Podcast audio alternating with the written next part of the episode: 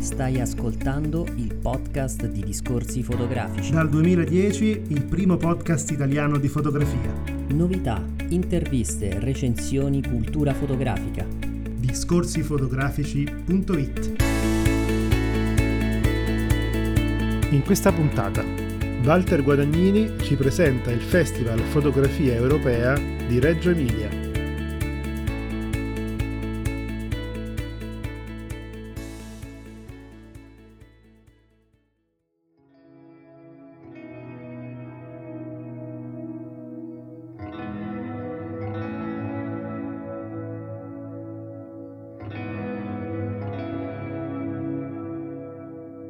Europe Matters, visioni di un'identità inquieta.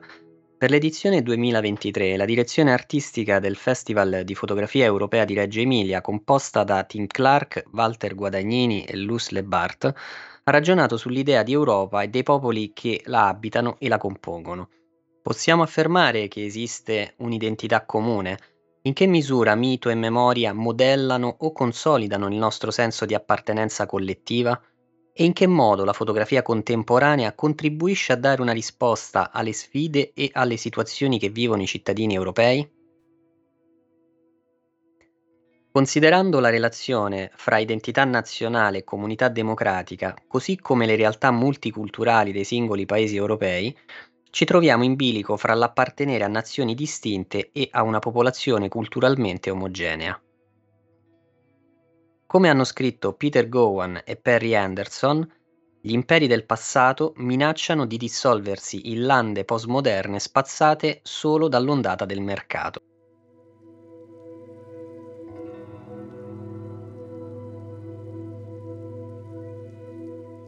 Inoltre, l'Europa non è più considerata il luogo da cui si scrive la storia. Quanto sia complesso e difficile cogliere la natura dell'Europa come comunità è il tema di una serie di progetti fotografici che si soffermano soprattutto sulle persone e sulle identità, per raccontare le politiche di inclusione ed esclusione e la persistenza delle idee di storia e di cultura nel momento presente. I progetti che fanno parte di questa edizione indagano, tra le altre, le nozioni di appartenenza e solidarietà, così come quelle di fragilità e inquietudine. Si vedono un ritratto democratizzante del Regno Unito in tempi difficili, le proteste per i diritti umani in Polonia, i documentari immaginari ambientati in piccole cittadine tedesche che mostrano circostanze storiche, vite della diaspora africana che evocano il passato coloniale in Portogallo, raccoglitori di piante selvatiche commestibili ai margini di Parigi, che reinventano in maniera radicale la nostra riconoscenza per la natura, così come la nostra dipendenza da essa e infine lettere d'amore visive alla città di Odessa. Le identità rimangono, ma gli spiriti sono inquieti. Sentiamo ora l'intervista a uno dei tre direttori artistici del festival, Walter Guadagnini.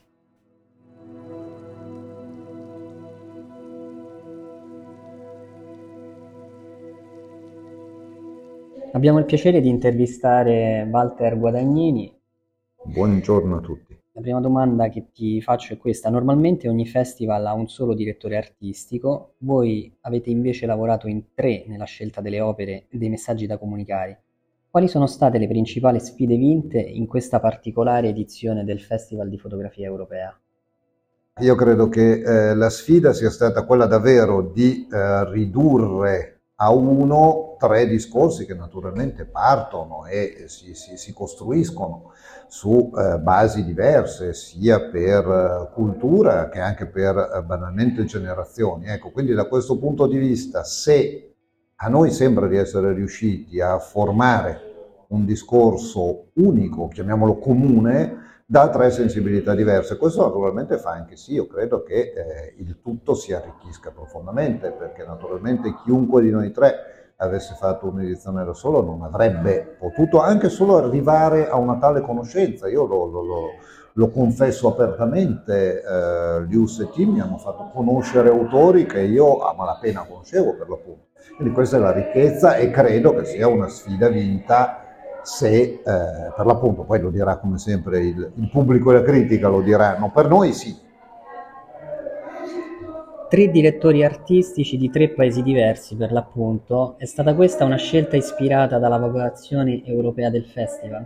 Ma Dio, per certi aspetti sì, per altri no, cioè la vocazione europea sicuramente è presente anche nella, nella commissione scientifica, insomma nella, nella direzione artistica.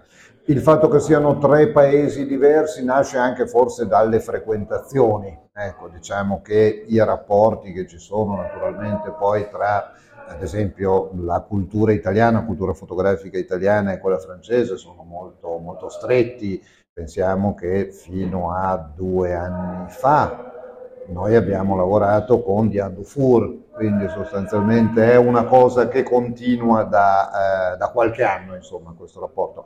È chiaro che eh, quando si parla di Europa avere tre voci per l'appunto da tre paesi diversi probabilmente aiuta.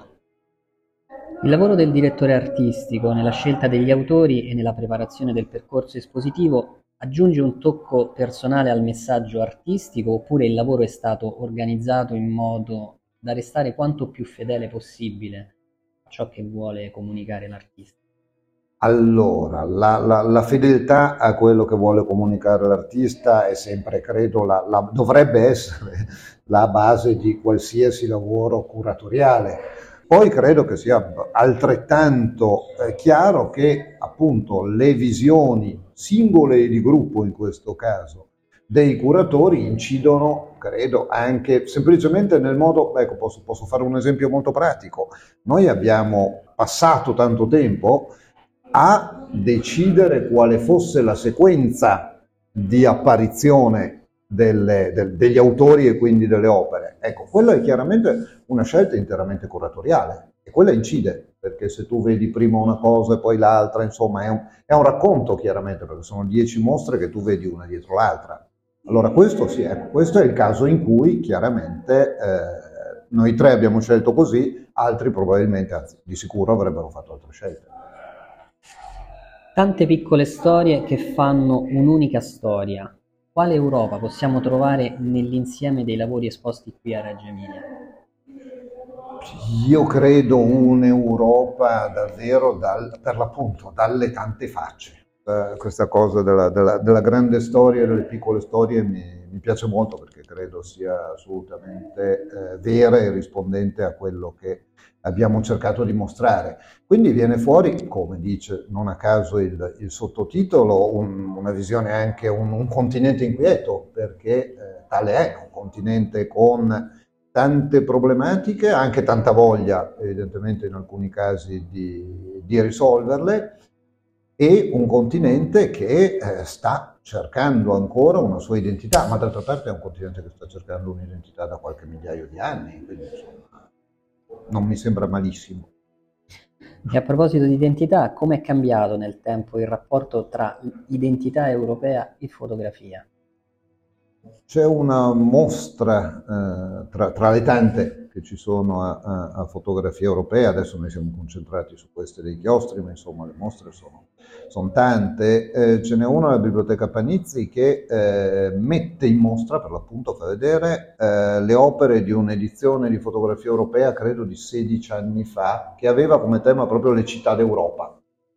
Ecco, l'idea è un po' questa. Io credo che quello che sia cambiato profondamente è che, appunto, quando Fotografia Europea è nata, ormai diciotto anni fa, l'Europa fosse quasi ancora una scoperta, no? Fosse questa idea di, di, di una novità che volevi capire come andava a finire, no? Oggi mh, non abbiamo ancora capito come vada a finire e dove vada a finire, ma sicuramente non è più una novità. Quindi vai molto, probabilmente si va più in profondità anche con la fotografia. Mentre forse prima era una fotografia che descriveva di più, oggi è una fotografia che forse prova a pensare un po' di più, pur nella descrizione ovviamente ci stanno ampi pensieri. No? Quale futuro il reportage fotografico contribuisce a costruire? Dal punto di vista eh, del, del mondo, credo che possa dare qualche indicazione, fornire delle, delle informazioni e poi, e poi lo sappiamo, insomma, poi il reportage fotografico, insomma, per, per tanti anni il reportage reportage fotografico ha sperato forse di poter anche contribuire a cambiare il mondo, no? Eh, forse cambiarlo no, mh, darne delle letture particolari sicuramente sì, ecco, io credo che tutto sommato sia questo, ecco, forse non credo sinceramente che se non in casi ormai sempre più casuali possa, e poi ecco, forse bisognerebbe poi anche ridefinire il termine di reportage fotografico. Tra i tanti progetti proposti al festival ce n'è uno al quale ti senti più legato, senza ovviamente togliere nulla agli altri?